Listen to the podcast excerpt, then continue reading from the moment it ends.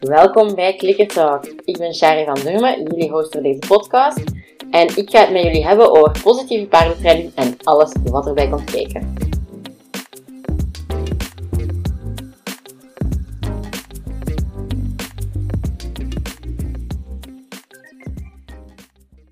Welkom bij weer een nieuwe week van Klikkertalk. Ik vind het heel leuk dat je er weer bij bent. Ondertussen is het alweer eind november en de herfst is wel echt begonnen. En ik merk zelf dat ik eigenlijk liever niet meer naar buiten ga, dat ik zoveel mogelijk binnen zit. En ik zie en hoor ook rond mij dat er veel mensen met een beetje een winterdipje zitten en dat ze ja, ook een beetje willen gaan terugkruipen binnen en niet meer te veel dingen doen. En vooral gewoon wat rustig, sit back, relax. En dat is uiteraard helemaal oké. Okay. En ook wel logisch, het is snel donker, er is veel modder. Zeker als je paard buiten staat, is het nu iets minder ideaal om naar je paard te gaan. En ik weet nog vroeger, toen dat Pepita op stal stond, ja, dan was de winter niet zo'n probleem, want we hadden mooie stallen en een binnenpiste. En we konden zelfs perfect naar ons paard gaan en met ons paard werken zonder echt buiten te moeten komen. Nu, ondertussen is het aan mij ook wel niet meer waard. Ik neem de modder er met heel veel liefde bij. Maar motiverend is het toch niet. Daarbij dan ook nog de korte dagen, dat het zo, zo snel donker is. Ik ben leerkracht in het buitengewoon onderwijs en er wordt vaak gezegd van, ja, maar ja, jullie hebben zo korte dagen en zo snel klaar. En ja, dat klopt uiteindelijk wel. Maar zelfs voor ons is het momenteel ook heel snel donker eens dat we thuis zijn. En ik weet ook dat mensen op zo'n periodes, als ze niet echt veel zin hebben om met hun paard aan de slag te gaan, dat ze zich daar soms ook een beetje ja, schuldig over voelen.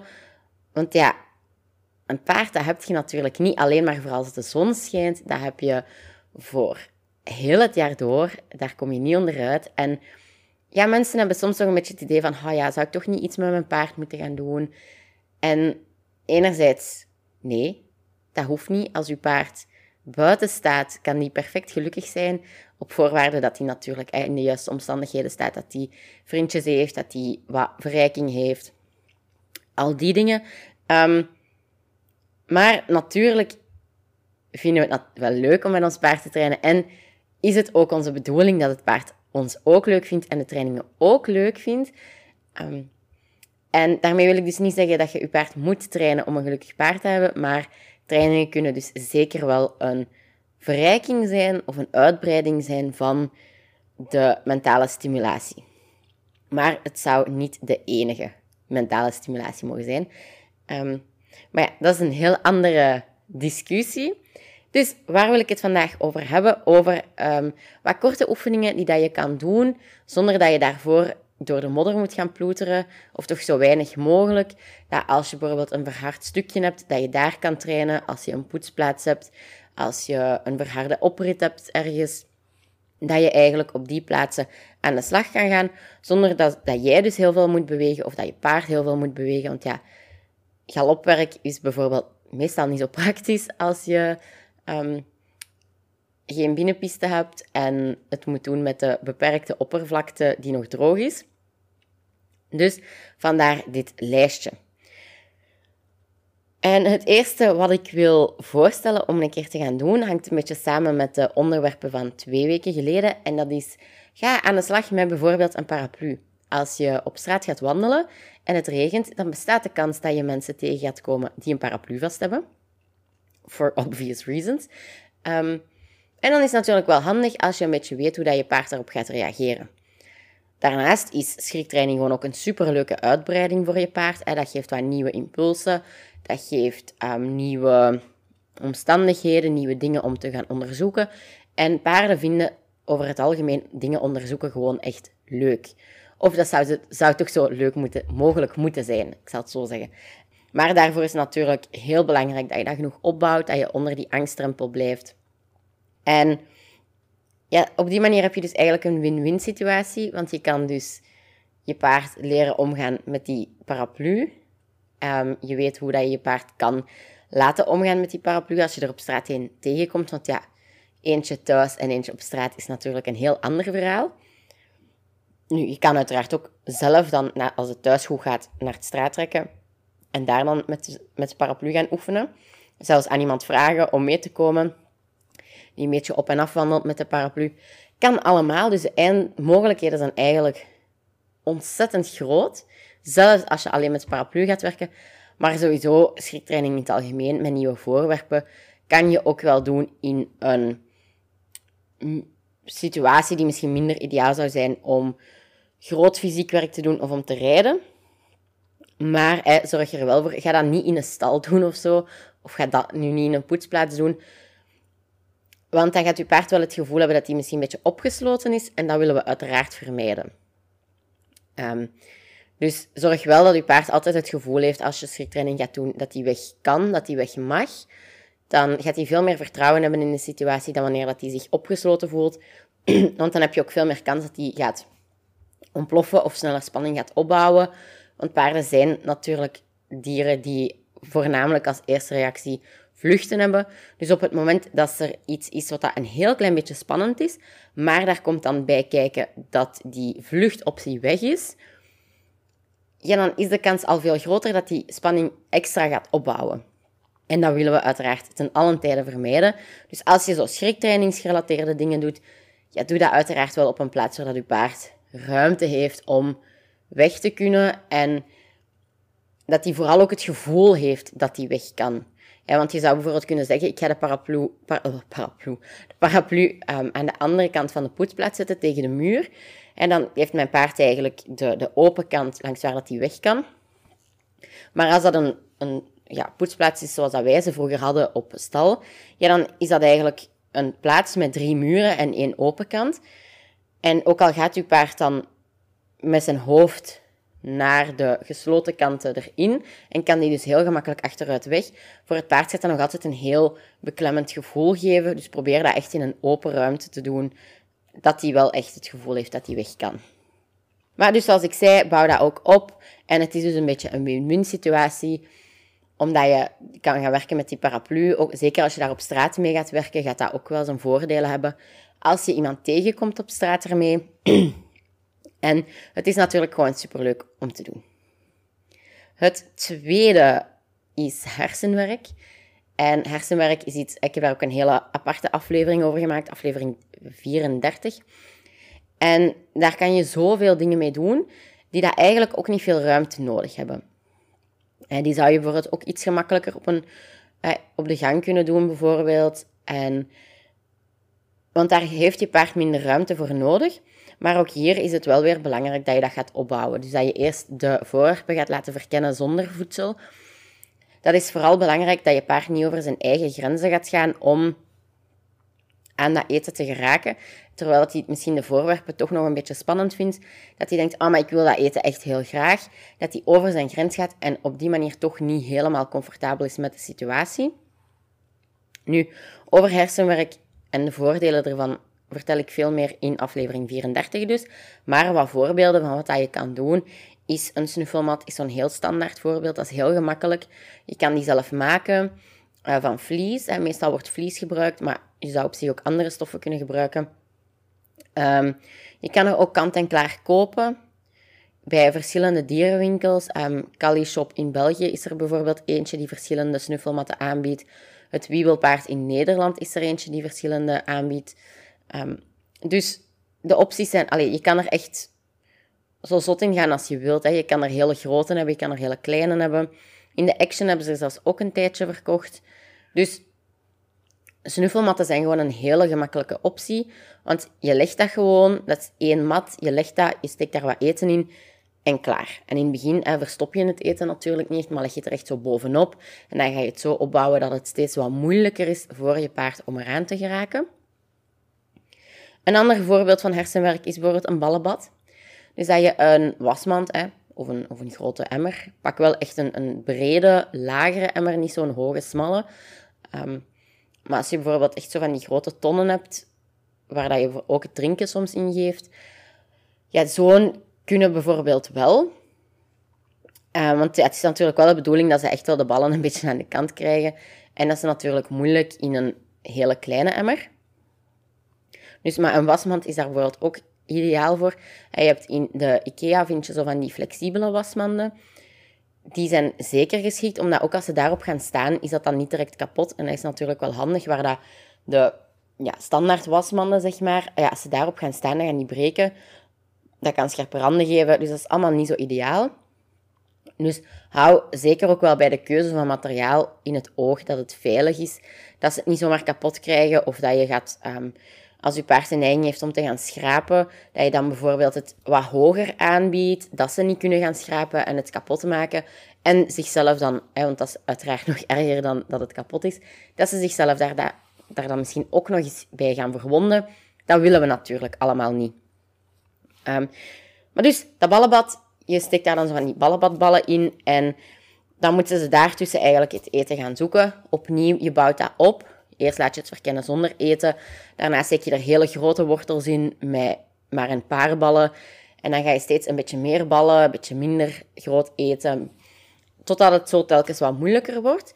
Maar als je het meteen te moeilijk maakt, dan ben je je paard niet aan het opzetten voor succes. En dan kan het zijn dat je paard enerzijds gefrustreerd wordt. Wat dat we uiteraard altijd willen vermijden. En ten tweede... kan het ook gewoon zijn dat ze opgeven. He, dat is wat wij met onze hond in het begin hebben gehad. Ik dacht een beetje van, ja, mijn hond is niet zo slim. En, want die snapt helemaal niks van al die puzzels en zoekoefeningen en weet ik veel wat.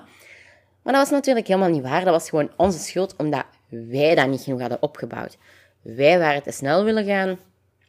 Met als gevolg dat het eigenlijk van in het begin te moeilijk was voor hem, waardoor dat hij gewoon opgaf.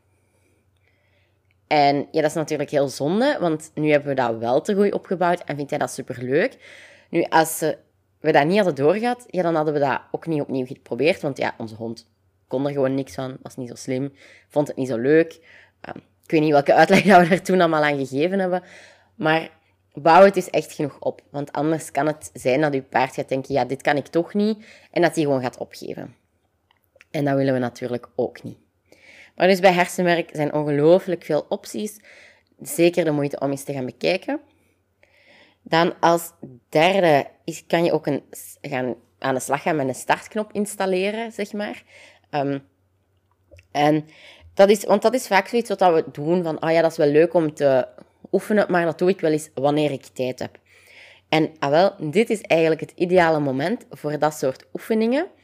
Want in, dat is vaak met niet superveel beweging dat je dat gaat doen. Dus dat is eigenlijk perfect om nu mee aan de slag te gaan. En een startknop, ja, dat is eigenlijk gewoon een gedrag waarmee dat je paard gaat kunnen aangeven, ja, nu mag je dit doen of nu wil ik wel met deze oefening aan de slag gaan. Bijvoorbeeld bij het opzadelen, als ik het zadel aanraak, dan mag je het zadel op mijn rug leggen. Als ik het deken aanraak, dan mag je het deken over mijn rug leggen. Dat zijn eigenlijk verschillende voorbeelden van... startbuttons, maar je kan dat dus ook doen bij dingen dat ze echt moeten gaan doen, zoals hoeven geven, ontworming aannemen. Um, eigenlijk voor elk gedrag dat je paard kan doen, kan je ook een startknop aanleren. En dat is dus eigenlijk ideaal om nu mee te beginnen, want heel vaak gaat een startknop niet iets zijn waar je superveel ruimte voor nodig hebt. Zoals bijvoorbeeld het zadel aanraken, ja, dat kan perfect van op een kleine plaats. Maar zorg er wel voor dat je steeds werkt van op een plaats die voor het paard comfortabel is. Zeker als je gaat werken met startknoppen voor gedrag. Dat, want dat is meestal wel het geval, dat je dat vaak gaat aanleren voor gedrag waar dat je paard niet honderd procent comfortabel mee is. Bijvoorbeeld uh, ontworming aannemen als die dat niet zo tof vindt. Uh, hoeven geven als die dat spannend vindt. Dus ga dat wel doen op een plaats waar dat je paard zich ook honderd procent oké voelt. Ga dat niet doen op een plaats waar dat die al zomaar... licht opgebouwde spanning heeft, want je wilt hiervoor eigenlijk echt vertrekken vanuit een zo ontspannen mogelijke situatie. Nu, er is een aflevering over uh, startbuttons, waar ik samen met Amira van Zorg zonder dwang in gesprek ga over startbuttons. Dat is aflevering eenentwintig, maar aflevering vijftig, die dat er binnenkort aankomt, gaat ook over startbuttons en die gaat echt over de praktische kant van hoe ga je dat nu eigenlijk aanleren. Dus als je daar interesse in hebt, dan kan je zeker ook even die aflevering afwachten. En als je niet goed weet hoe dat je dat nu juist allemaal moet doen, dan uh, ga ik helemaal uitleggen hoe dat ik startbuttons aanleer en de aanpak bij paarden en bij honden, want uiteindelijk is de aanpak vrij gelijkaardig. Um, nu, in het kort, ik ga eigenlijk gewoon we zullen nu even het zadel opleggen, nemen als voorbeeld. Je paard raakt het zadel aan, je gaat klikken en belonen. En wat dat heel belangrijk is, is dat je daar geen cue op gaat plakken. Dus je gaat niet zeggen, uh, touch of zadel of wat dan ook. Je biedt het zadel aan. Je presenteert het in de buurt. Ze raken het aan, klik, beloon. Als dat goed gaat en ze hebben zoiets van, oeh, leuk, dat zadel. Als ik dat aanraak, krijg ik een beloning. Dan ga je een klein beetje, nadat ze het hebben aangeraakt, het zadel wat bewegen richting de schouder, richting de rug, zo wat. Um, ja, richting het paard eigenlijk gewoon. En dan klik, beloon. En dan ga je eigenlijk dat opbouwen, maar je gaat dus niet zeggen van eerst het zadel aanraken en daarvoor belonen. Oké, okay, volgende stap, stuur ik het zadel erop. Dat is niet de bedoeling. Um, dus je gaat het echt heel zachtjes opbouwen en ook het zadel bewegen in de richting van is ook een stap dat je gaat doen. En dan pas bij het bewegen van het zadel klik, beloon. En dat ga je telkens pas doen op het moment dat ze het zadel aanraken. Maar een hele belangrijke is, als ze het zadel niet aanraken of iets anders gaan doen, dat je dat ook gaat belonen. Want op het moment dat ze alleen maar beloond gaan worden voor het, ja, de startknop, zeg maar, ja, dan ben je niet meer echt aan het werken vanuit een eerlijke keuze en dan ben je niet meer honderd procent zeker dat ze die startknop gaan aanraken of doen, omdat ze echt dat willen doen. Omdat ze het echt oké okay vinden dat je dat zadel erop legt, bijvoorbeeld. Dan kan het gewoon zijn dat ze denken, ja, dit is gewoon mijn enige optie tot eten, dus ik zal dat maar doen. Maar ik zeg het, aflevering vijftig ga ik daar nog veel dieper op ingaan, want ik wist dat ik anders hier mezelf een beetje ging verliezen in de derde optie. Dus aflevering vijftig en nu gaan we door naar nummertje vier. En dat is een gekende oefening op stemcue zetten.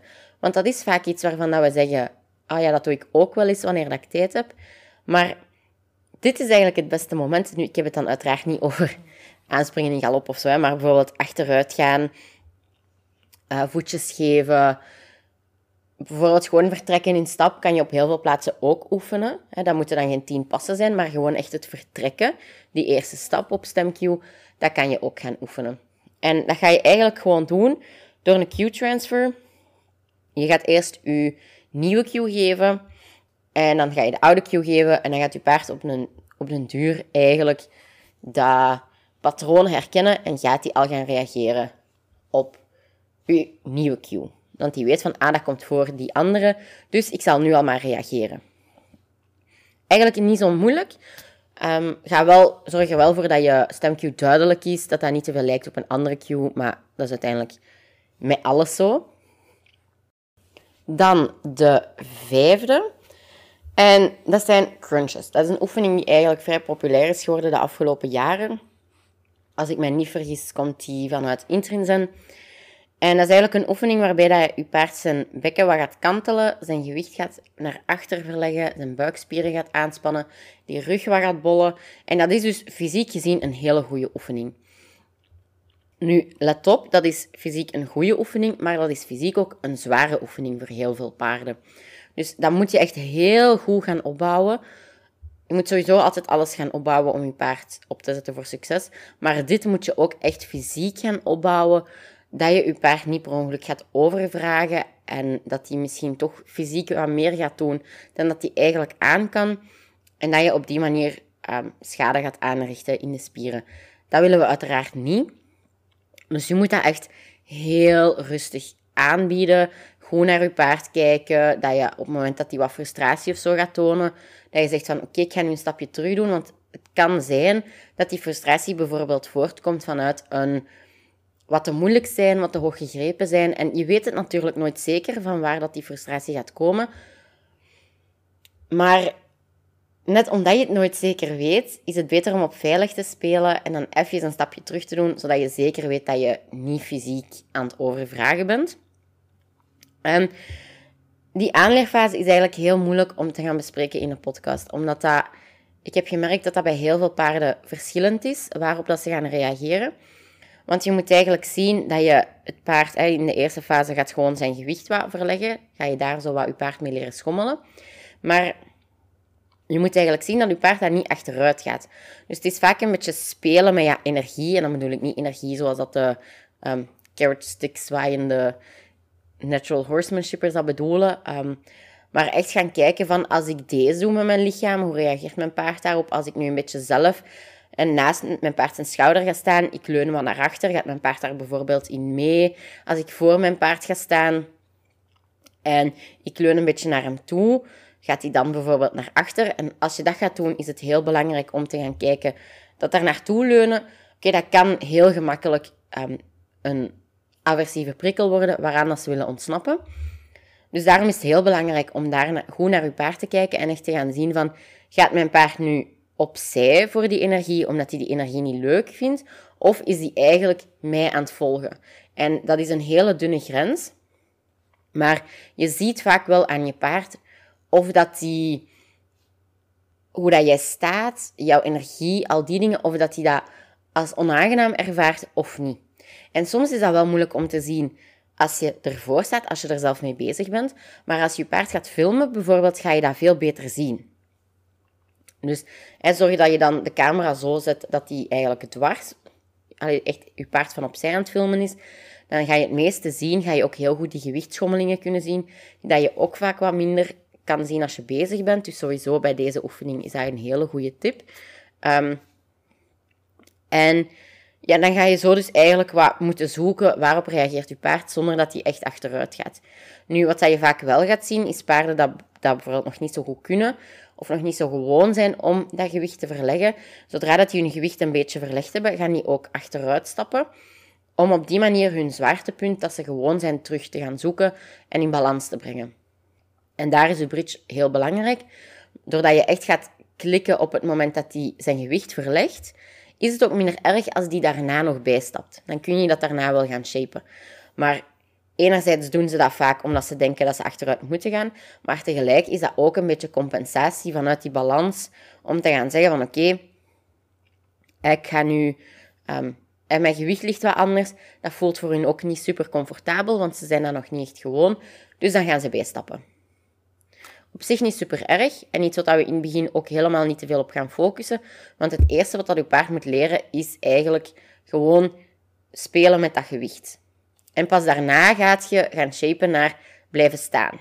En pas daarna gaat je echt telkens die lat fysiek hoger en hoger leggen. Maar ik zeg het, doe dat heel traag, doe dat heel rustig, zodat je je paard zeker niet gaat overvragen. En twijfelt je wat, pak dan zeker ook les, zoek begeleiding naar, van iemand dat u daarbij kan helpen, um, om te zien dat je je paard niet overvraagt. Of als je niet goed de juiste insteek vindt om er het ja, in gang te zetten, zeg maar, hè, want het is allemaal heel simpel. Beloon wat dat je wilt zien, maar hoe krijg je nu hetgene dat je wilt zien? Dat is niet altijd zo simpel. En ja, dat is natuurlijk iets waar dat lesgevers u wel bij kunnen helpen. Dan de zesde en laatste oefening voor vandaag is bijvoorbeeld zelf het been of de knie of de hoef of wat dan ook um, op de hoefjack leggen. Dus dat je eigenlijk je paard gaat leren om, hè, zo dat ding dat de hoefsmid gebruikt, om daar zijn voet op te zetten of zijn knie op te leggen, dat hij dat echt zelf gaat doen, zonder dat jij altijd dat erop moet gaan leggen. En dat kan je dus bijvoorbeeld doen vanuit een hoeftarget. Dat kan je doen door eerst je paard te leren zijn hoofd op andere voorwerpen te zetten die wat lager zijn, want ja, zo'n hoofdjack is vaak toch wel hoog om mee te beginnen.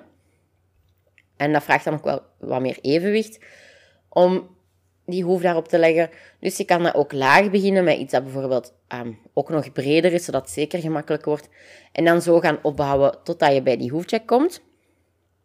Um, of je kan bijvoorbeeld ook gewoon het erop leggen, klikken, belonen en dan zo je eigen ja, hulp, zeg maar, gaan afbouwen, dat jij steeds minder doet en dat je paard zelfs meer zelf het initiatief neemt en zelf de beweging maakt om zijn been erop te leggen. En ik denk dat uw bekapper ook heel blij gaat zijn als uw paard dit kan. Uh, dat is, is voor hun ook wel wat aangenamer, denk ik, dan dat ze altijd moeten sleuren aan die benen. Allee, sleuren is nu extreem gezegd, maar ik hoop dat je snapt wat ik bedoel. Nu, heb je zelf nog voorstellen voor oefeningen of dingen dat jij altijd doet in de winter of in de herfst met paard? Of gewoon als het geen weer is om te trainen, bijvoorbeeld in de zomer als het belachelijk warm is. Kunnen we ons nu bijna niet voorstellen, maar hè, op die momenten heb je dat soms ook, dat je eerder dit soort oefeningen gaat doen. Laat het me weten, dan ga ik ze ook nog delen op mijn Instagram. En ja, hopelijk heb je terug wat inspiratie gekregen om ook in de modder en als het donker is en als het regent met je paard aan de slag te gaan. En dan zie ik je graag volgende week, want volgende week is het alweer de laatste aflevering van deze maand. Dus dan komt er ook weer een interview. Deze keer gaat dat met Sylvie Broos zijn en gaan we het hebben over E H B O voor paarden en voor mensen. Dus belooft een super interessante aflevering te worden. Dus ik zie je graag volgende week. Dat was het voor deze week in Klikkertalk. Ik hoop dat je het een fijne aflevering vond en dat je er natuurlijk ook iets uit geleerd hebt. Want dat is uiteindelijk wel de bedoeling van deze podcast. Als dat het geval was, neem dan zeker een screenshot.